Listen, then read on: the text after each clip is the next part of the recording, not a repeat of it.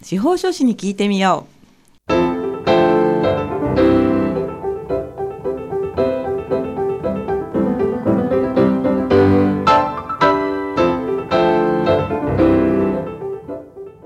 FM 大白をお聞きの皆さんこんにちは。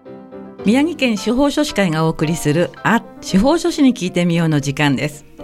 この番組は宮城県司法書士会に所属する会員司法書士の皆さんが月替わりで身近な法律の知識や手続きの注意点そして日頃の活動などを解説する30分のトーク番組です。放送は毎月第4木曜日のこの時間です。本日もパーソナリティの笹崎久美子がお話を伺います。さて今月はこちらの方にお越しいただきました。それでは自己紹介をお願いいたします。はい。私宮城県司法書士企画広報部部長をやっております嵐田志保と申します。よろしくお願いいたします。よろしくお願いします。一年ちょっとぶりくらいですよね。そうですね。昨年3月に確か法教育についてお話を伺ったような気がするんですけれども。多分そのぐらいだとそのぐらいですよね。あともう何回で出演したのか。もうなんかいつも顔合わせてるからそんな気もね、えー、詳しい記憶は忘れちゃったかもしれないんですけれども、はい、ところで今日は、えー、どういったテーマですか？はい。今日はあの宮城県司法書士会で作成しました、はい、エンディングノートについてご紹介をさせていただこうと思いまして参りました。エンディングノート司法書士会さんでお作りになったってことですか、はい、そうですね。司法書士会とあと仙台法務局さんと、はい、と公益社団法人青年貢献センターリーガルサポート宮城支部、はい、こちらであの3箇所であの合同で作成したエンディングノートがございます。あ今日はなんか現物をお持ちいただいたということなんですけれどそうなんですこれ。え見て見て。えご覧ください。何これ何これちょっと可愛いんじゃないですかそうですよねすごい可愛いんですよ。これな何こけしって言うんでしたっけこれ。仙台弁こけしです んこけし。こけし可愛いですよね。そうなんです。可愛いんですよ。これあのいつも掲げているこのあ司法書士会に聞いてみようってまあお聞きの方何を言ってるかわかんないかもしれないんですリーフレットですね。リーフレットですね。はい。司法書士会のリーフレットと同じ感じでこうセットで作ってみました。キャラクターも背景もこれ女統一感ありありですね。そうなんです。ぜひこれは司法書士会っていうことがわかるめちゃめちゃ私はもう身近な感じがします。普段これあのリーフレットよく活用させていただいているので。はい、ありがとうございます。で、あとこけしも可愛いんですけど、この法務局の、はい、この保管ガルーとかも可愛いんですね。保管保管ガール？保管ガルーっていうんです。保管ガル。そうほあの遺言書保管制度を法務局でやってまして、はいはいはい、はい、こちらのキャラクターが保管ガールで。はい、わかりました。そう、かけてるんです、ね、そうなんです。このちっちゃいのとかすごい可愛いんですよね。この。あ、じゃこれわざわざ作ったんじゃなくて、これあの法務局さんのキャラクターなんですか？そうです。あの法務省で出しているものですね。なるほど、知りませんでした。はい、私わざわざ作ったんだって思っちゃった。ほ、カンガルー。カンガルーに、えー、保管とかけてそうです保管ガルーっていうんですね、はい、あともう一つキャラクターがここにトウキツネっていうのが これも法務局さんのキャラクターなんですけれども。ちょっとおかしくない？だんだん私は笑ってきちゃったんですけれども。トウキツネはこう家族がいるんですね。私キャラクターものすごい好きなのでこうすごいテンションが。これはあれですよね。陶器とキツネをかけて陶器ツネっていうんですよね、はい、やるじゃないですか法務局さんも。そうなんです。結構可愛いキャラクターがいっぱいいるんですなるほどなるほど。なので親しみやすい感じでちょっと作ってみました、うん、全然暗くないですね、はい、明るくて軽くてなんかこうカジュアルな感じがすごいいいなと思いました。なんかエンディングノートっていうともうこう、はい、私最後だからみたいな感じになってしまうんですけど、はい、そうじゃなくって、はい、今後の家族のために、こう明るい気持ちで次ちゃんとしておいてねみんな仲良くしてねっていう気持ちで作っていただくためにこう明るい感じを出したかったんですね。なるほど。そういうことだったんですね。えー、そうですよね。やっぱりまあ後に残った方がこもらないようにというところももちろんあるんですけどもそれを明るい気持ちで、はい、えー、携わってほしいという願いが込められているわけですね。はい、そうですね、はい、嵐田さんそもそもこれ3社でどうして作ろうっていうこうきっかけになったんですか？そもそもですねあの、はい、私あの企画広報部を担当してるんですけれども、はい、その日支連といって日本司法書士会連合会の企画広報の担当者会議というものがありまして、はい、そこで大阪会が大阪の法務局と合同で作っているっていうのを聞きまして、はい、あこれは これはいいと思って。思いまして大阪の場合は、はい、あのライオンのキャラクターがいましてライオンですか？そうなんです。大阪は大阪のキャラクターで作ってあと 長野は、はい、アルクマっていう、はい、クマのキャラクターで作っていてうん、これあの日本司法書士会連合会でもあの、はい、高橋恵子さんがイメージキャラクターになっているあ、はい、あの相続登記のものがあるんですけど、それで作ってるんですけど、はい、そういうものじゃなくて宮城のもので作りたいっていうちょっと気持ちがありまして、会の方に、あのこういったエンディングノートを作って、まあ、相続登記が来年義務化になりますので、それの促進も含めて、こういった活動をしたらいかがですかっていうことを提案したら、あのぜひ作りましょうっていうことで作らせていただいたんですね。そうなんですか。だから可愛くて私すごく気に入ってるんです。ですね、嵐田さんはその中心的な役割を担ったってことです、ね、そうですね。あの基本的なところの内容は大阪会のあの方から提供をいただいて、はい、それをまあ宮城県の方で、はい、会の委員の人たちにいろいろこうご意見聞きながら、ええ、ここはこういうのがあった方がいいんじゃないですかとか、はい、うん、あのこの順番はこっちの方がいいんじゃないですかとか、あと法務局さんの方でも、あの法律の改正のところとかすごく細かく見ていただいて、うんそれでもうみんなみんなで作ったっていう感じですね。みんなで作ったんですね。はい、ちょっとだけ1ページを開きますと、はい、あ目次がありましてああ自分について書く欄があるんですよね。そうですね、はい、まずは。あとはいざという時に連絡したい人、はい、でさらにめくるとあこれな系図表じゃなくてなんていう家系図家系図ですか？ですね。ああこれいいかもしれないですよね。いや私思うんですけれど自分らの代までは分かってても、はい、子供たちとか孫たちになっちゃうとこっから上がもう全然分かんないんじゃないかっていつも思うんですよ。そうですね、それはありますね。これすごいいいかもしれないですよね。ね。上の方が、こう、上の方というか、おじいちゃんおばあちゃんとかがもう分かんなくなっちゃってる方も結構いらっしゃるので。えー、えー、そう、私たちは分かってても、下になればなるほどもう分かんないし。そうなんですよね。っていうことはいつも思うので、はい、いいですね。いいんじゃないかなと思います。ちなみにこれは何？売ってるんですか？これは売ってないんですよ。えー、これ売らないんですか？今のところは、はい、あのちょっとその法律の改正が入りますから、はい、内容の修正も必要になったりするのであの印刷数をかなりちょっと限ってい。るんですね、はいえ。ー、なのでもしこちら手に入れたいっていうことであれば10月、えっ、ー、と10月8日に宮城県司法書士会主催の市民セミナーがございまして、はい、その際に来場者にお配りする予定ではあるんですね。それはそのイベントにセミナーに参加したらただでもらえるんですそうですそうです。えこれ結構厚みがありますよね。そうですね結構紙も厚いし、はい、あの書きやすいような紙質のもので作成しているし、はい、あとはあのなんて言うんでしょうあんまりこうすごいたくさん書かなきゃいけないってなるとまたそれも大変なのでそうですね。書くところをある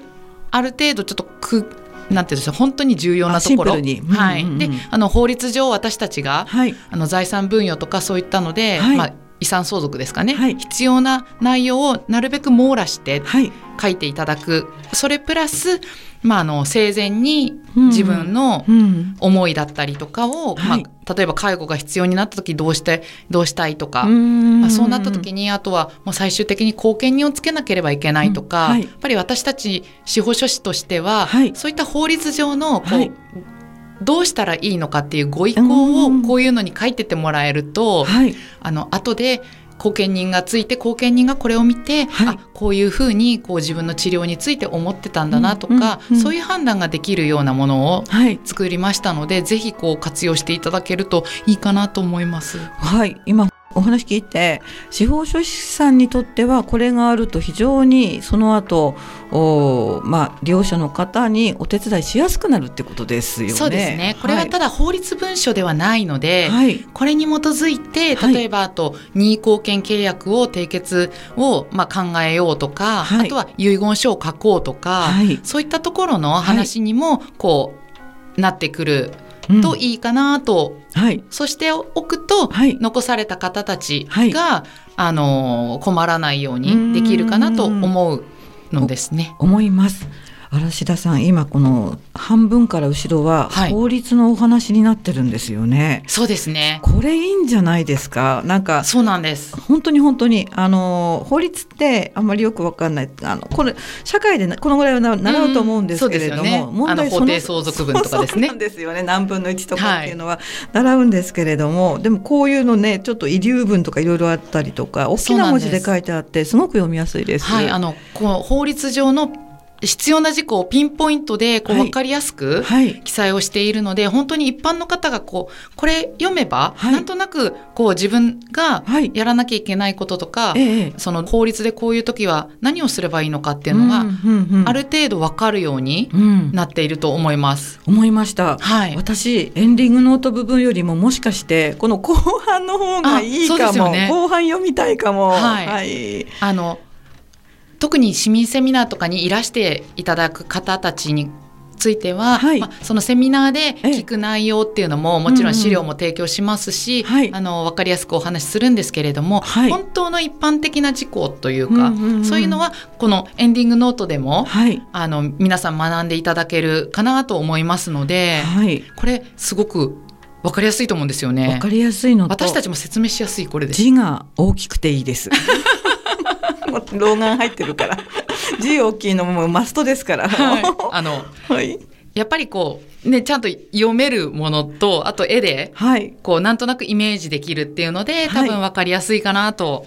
思います。読みやすいですね。あのラジオを聞きの皆さんはちょっとこの私たちの話だけではそうですよね。想像を膨らまして市民セミナーにいらしていただいて。ですよね。思うんですけれども、はい、本当にあの読みやすいですね。なんでしょうこうテキストになってるのでおすすめだと思います。あの市民セミナーってテーマ決まってるんですかもう？はい。市民セミナーは、はい、あの私たち司法書士会と、はい、あと仙台法務局さんと、で共催で行いまして、司法書士会に関しては相続登記義務化相続の一般的事項と相続登記義務化っていうところでお話をさせていただくのと、はい、仙台法務局さんは遺言書保管制度、うん、あさっきの保管がある、はい、そう保管があるの。このこの内容ですね。こちらのね、はい、キャラクターですね。はい、はい、であの法務局さんの方に、まあ、遺言書保管を相談していただくと、はい、あのこれ法務局さんの方でも多分あのプレゼントいただけると思いますので、ちょっとどういった時にこうご提供されているかっていう詳しいところは私もあのそれはね。はいちょっとあの組織が違う、ね、そうなんです。わからないんですけれども、はい、あのこれ一緒に作って、はい、あの法務局さんの方にも何百冊もお渡ししているので、はい、はい、あのそれで、はい、あのご相談された方にはこういったのもっていうことでご提供されるということで伺ってました。わ、ね、かりました。法務局さん経由でもらった方、はい、ぜひですね情報をお寄せいただきたいですよね。あそうですね。あの ご感想を、そうですね。あ、はい、もう配布始まってるんですかこれ。多分もう法務局さんの方では配布していると思いますし、はい、あの司法書士会でもあの会員に何冊かお渡ししているので、それでこう、はい、手に入れた方ももしかしたらいらっしゃるかもしれないです。なるほどですね、はい、私ちょっとその建物に行く用事があるので、はい、今度ちらっと聞いてみます？あでもこれそんな購入はあの会に言っても購入はできないものなので、そうなのか。はい、そっか。はい、なので今来年以降ちょっとそのそちらも検討はさせていただきたいんですけど、今はどうしても法律の改正があって内容を修正しないといけないので、なるほどね。あまり多く印刷をして残ってしまっても、はい、あのちょっと昔のだよねっていうふうになってしまう窓口に置いてるとかいうそういう感じじゃないのかな。ではないんです。今のところはまだわかりました。法律がね法律があの確定するまでは何ともこう編集のしようがないですものね。あのそうなんですね。始まりますなのか始まりましたなのか、あなるほど、うん、そこら辺をちょっと修正したくてですね。はい、すみません一般の方にはあんまりこうあそうね そんなに関係ないかもしれないんですけど。わかりました。じゃ作ったっていう事実をまず今日はというところですね。そうですね。この可愛いのをこうできれば皆さんにご提供して見ていただきたいので、はい、市民セミナーをぜひいらしていただければと思います。わかりました。ではまあ続きはですねまた曲の後にお伺いするということにして、はい、この辺で嵐田さんのリクエスト曲をおかけいたします。えー、私あのあまり詳しくないんですけど今日はアッシャーというアーティストさんの曲ということなんですけれども、はい、お好きな曲なんですね。そうなんですすごくノリが良くて、楽しい曲なので、はい、ぜひ聴いていただければと思います。わかりました。じゃあ早速聴いてみたいと思います。えー、嵐田さんのリクエスト曲はアッシャーで DJ Got Fall in Love です。どうぞ。はい。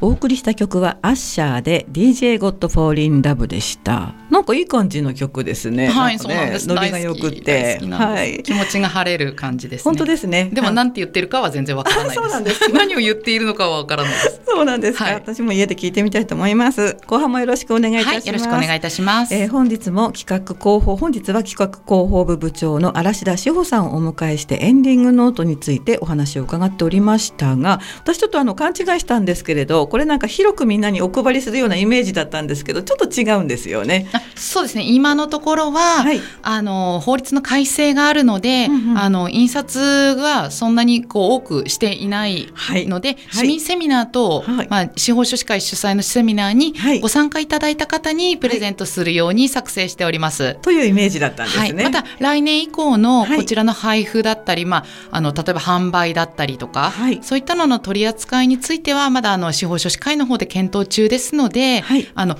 皆さんもう少しお元気でお待ちいただければと思います。そうですね。そうですね。もうちょっとの確定版が出るまでって感じですね。確定版はこれは確定版なんですけど法律が改正になるので内容を、はい、あの変更したい部分があるので、うんうん、今多く吸ってしまうと、うんうん、法律の内容が変更される前のものがたくさん出回ってしまうのでそれは危ないですね。はい、なのでこちらの方はちょっとあの部数がとっても少ない 貴重なものになっているのであの市民セミナーにいらっしゃっていただければ、はい、これプレゼントを差し上げるっていう形になります。はい。ということですのでぜひ皆さん市民セミナーナーに、えー、お越しになってください。はい、10月8日ですね。仙台メディアテイクで行います。はい、まだあのーはいチラシの配布とかが開始してないんですけれども、えー、はい、あの9月もう少ししたらチラシを各市区町村にはあの置いたり、あとポスター貼ったりとか、はい、あと河北ウィークリーに、はい、あの申し込みの掲載をしたりとか、はい、あと河北新報さんの方で、えー、と10月の初めに相続登記義務化に関してとか、あとまあ空き家関係ですね、こちらに関して特集を組むっていうことで、はい、あ言っていいのかな？わかんないんですけど まあもうすぐなので。楽しみにしてていただいて、はい、まあ、そそれをこう皆さん読んでいただいた上で、はい、市民セミナーに来ていただけると、はい、まあ、あの文章で読むのってやっぱり聞くのと理解度が多分違うかなと思いますので、ぜひこのエンディングノートもプレゼントしますので、はい、そこもご注目いただければと思います。そういうことなんですよね。はい。はい、あ、チラシ今まあ9月まあ今日はあのラジオの放送日の関係で、はい、もうできてるかもしれないですね。もしかして。あ、そうですね。あの、はい、そうですね。放送日にはももちろんあの直前なのでできてますので、そうですね。はい。この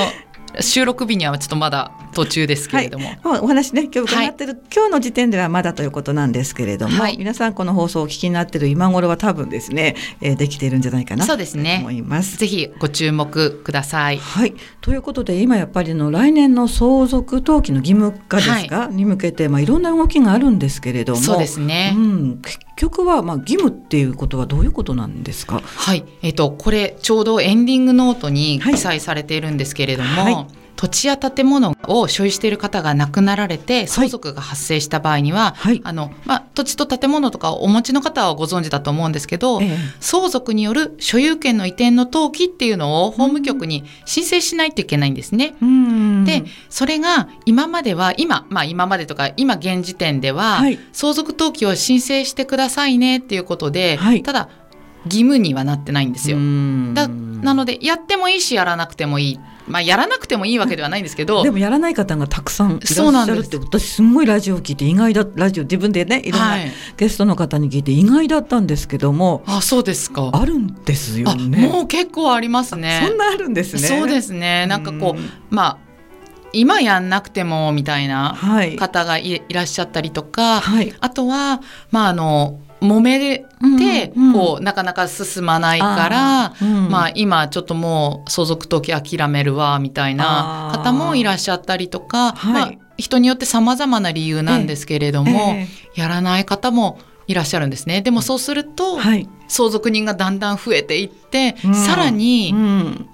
登記もできなくなってしまうし、話し合いに関してもどういうふうに話し合いするかとか、例えば弁護士さんを入れて話し合いをしなきゃなんないですよってなると、はい、また辛労とか、はい、うん、なんで解決しないんだろうっていうところとか、はい。まあ、いろんな費用とか戸籍集まったりと、集めたりとか、うん、まあ、弁護士さんに依頼する費用だったりっていうのがかかってきたりとかっていうことにもなりますので、早めにやっぱり、相続登記をしていただくっていうのが良いかなと思いますし、はい、相続登記をしないとやっぱり所有者が分からなくなってしまう土地が、まあ、建物もそうなんですけど増えてしまうと、はい、そこの管理ができない、となると例えばお隣に住んでる方が、まああの草ぼうぼうのところでまあ、どうしたらいいのとか、うんうん、そういったのでお困りになったりとかっていうこともありえますのでやっぱり近隣への,、はい、あの迷惑かけないとかあとはまあ、はい市とかで開発したいとかっていう時にも、はい、所有者がわからないと。手の出しようがないです、ね、そうなんです。はい。うん、あのそこら辺の法律の改正が今年、はい、あの4月からいろいろ共有者に関する法律の改正とかいろいろ入ったんですけれども、まずはやっぱり持ってる方がちゃんと相続登記をしてくれるっていうことが一番なので、うん、そうですよね。はい、嵐田さん、例えばこう今からその相続が発生した人はちょっと意識はすると思うんですけど、はい、さっきお話しいただいたようにもう例えば2世代とか3世代とか、はいはい、もう相続してないこともわからないような人たちっていらっしゃると思うんですけど、はい、その人たちも一斉にその4月になったらしなきゃいけなくなっちゃうんですか？そうです。今までにこう、その来年の令和6年4月1日以前に相続が発生した方に関しても、はい、相続登記は義務化っていうのはもうみんなに適用になりますので、うん。はい、相続登記が、えーと、義務化されて、まあ、3年以内に、相続が発生したら基本3年以内に。3年以上経ってる人もですねあ3年以上経ってる人は、はい、法律が施行されてから3年以内に。なるほど。その日からですね、はい。はい、やってくださいっていう形になりますので、はい、あの自分はあの関係ないっていうことはないんですね、うん。うん、やってない方は全員対象です。うわそれ分かったら法律違反？なんか罪になっちゃったり。そうです。罪になるというか、はい、あの法務局の方から、まあ、その相続登記をちゃんと、はい、相続登記あ相続が発生しているのに、はい、登記をしてないよってなった場合には、法務局からこれ相続登記あの、発生しているので、相続登記してくださいねっていう催促がいくことがあるんですね。うん、まあ、それ3年以上や、されてないとか、はい、そういったいろいろな条件が多分あると思うんですけれども、はい、そこは私も法務局じゃないので分かんないんですけど多分まあいろいろ条件を満たした方でやってない方には、はい、法務局から通知が行きます。はい、で通知が行ってそこでやれば、はい、多分大丈夫なんですね。あとその前にこうどうしても揉めてできない場合には、ええ、相続人申告登記っていうのがあったりして、やり方はいろいろあるんですけれども、まあそれをこういろいろ催促とかあの状況が分かってるのに、うんうん、全部ほったらかして何にもやらない人。あ確信犯みたいな。そうですね。そういった場合には、ははい、あのこのエンディングノートにも記載してさせていただいたんですけれども、はい、登記を怠ると10万円以下の過料って罰金みたいなものが、過料ね、はい、裁判所からこれ払ってねってきます。お厳しくなりますね。そうですね。やっぱまずは裁判所から、はい。お金払ってねっていうのが来るっていう時点で、すごくもうああとか思っちゃいます、ね、これなんだろうって多分皆さんこう、すごいドキドキすると思うんですよね。確かにそうですよね。だとすると司法書士会さんも法務局さんも今これからもまさにこう忙しくなる正念場っていう感じですか？そうですね。まあ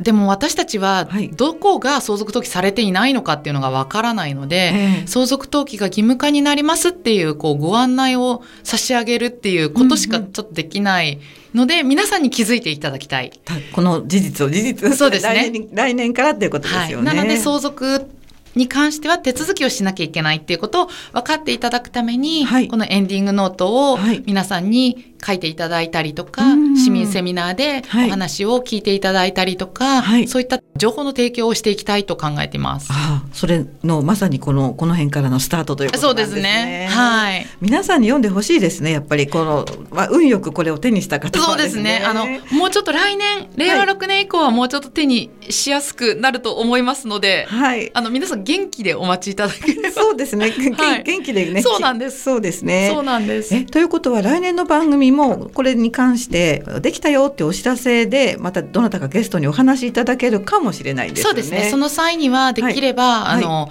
こういうエンディングノートプレゼントとか、そういったのはしたい、あの、会としてはしたいんですね。そうですね。でも今ちょっと部数がどうしてもなくて、はいちょっと難しいので、うん、ちょっとね致しかよしっていうところも、はい、まあ、あるかもしれませんけれども、はい、でもこうやってできてるっていうことはすごく大事だと思います。はい、ものがあるとこれについてもお話できますしそうですね。あのそれとあとあの基礎土台がありますから、ここをベースにいろいろと、うんうん、あのよりですね利用者の方が利用しやすいようにこれからどんどんまあ良くなったり、新しい事実が入ったりしていくわけですよね。あ楽しみですね。そうですね。あとこれですね。これですね。この 一番最後のところ、ここもちょっと注目していただきたいんですね。ここをちょっと読んでみてください。私読んでいいんですか、はい、はい。エンディングノートってどうなの？遺言のような法律的な効力はないらしいね。これこの通りに読むんですか？そうです。えー、なんだべ就活だけでなく突然の入院だりで大事なことを伝えるのにも役に立つっちゃー、えー、これあの仙台弁護士だからそうですそうです、えー、いろんな意味でのもしもの時だね。んだライフプランを作るためにも良いみたいだなや。そうなんだ。書いてみようかな。司法書士が相談さ乗ってくれっから問い合わせで未来と書いてあります。読ませていただきました。ありがとうございます。こういったところもちょっと楽しんでいただきながら。本当ですね。ちょっとドキドキしちゃいました、はい、どうも今日はありがとうございます、はい、ありがとうございます。はいお話は宮城県司法書士会から企画広報部部長の嵐戸志保さんにエンディングノートについて伺いました。本日はどうもありがとうございました。はいありがとうございます、はい、それでは失礼いたします、はい、失礼いたします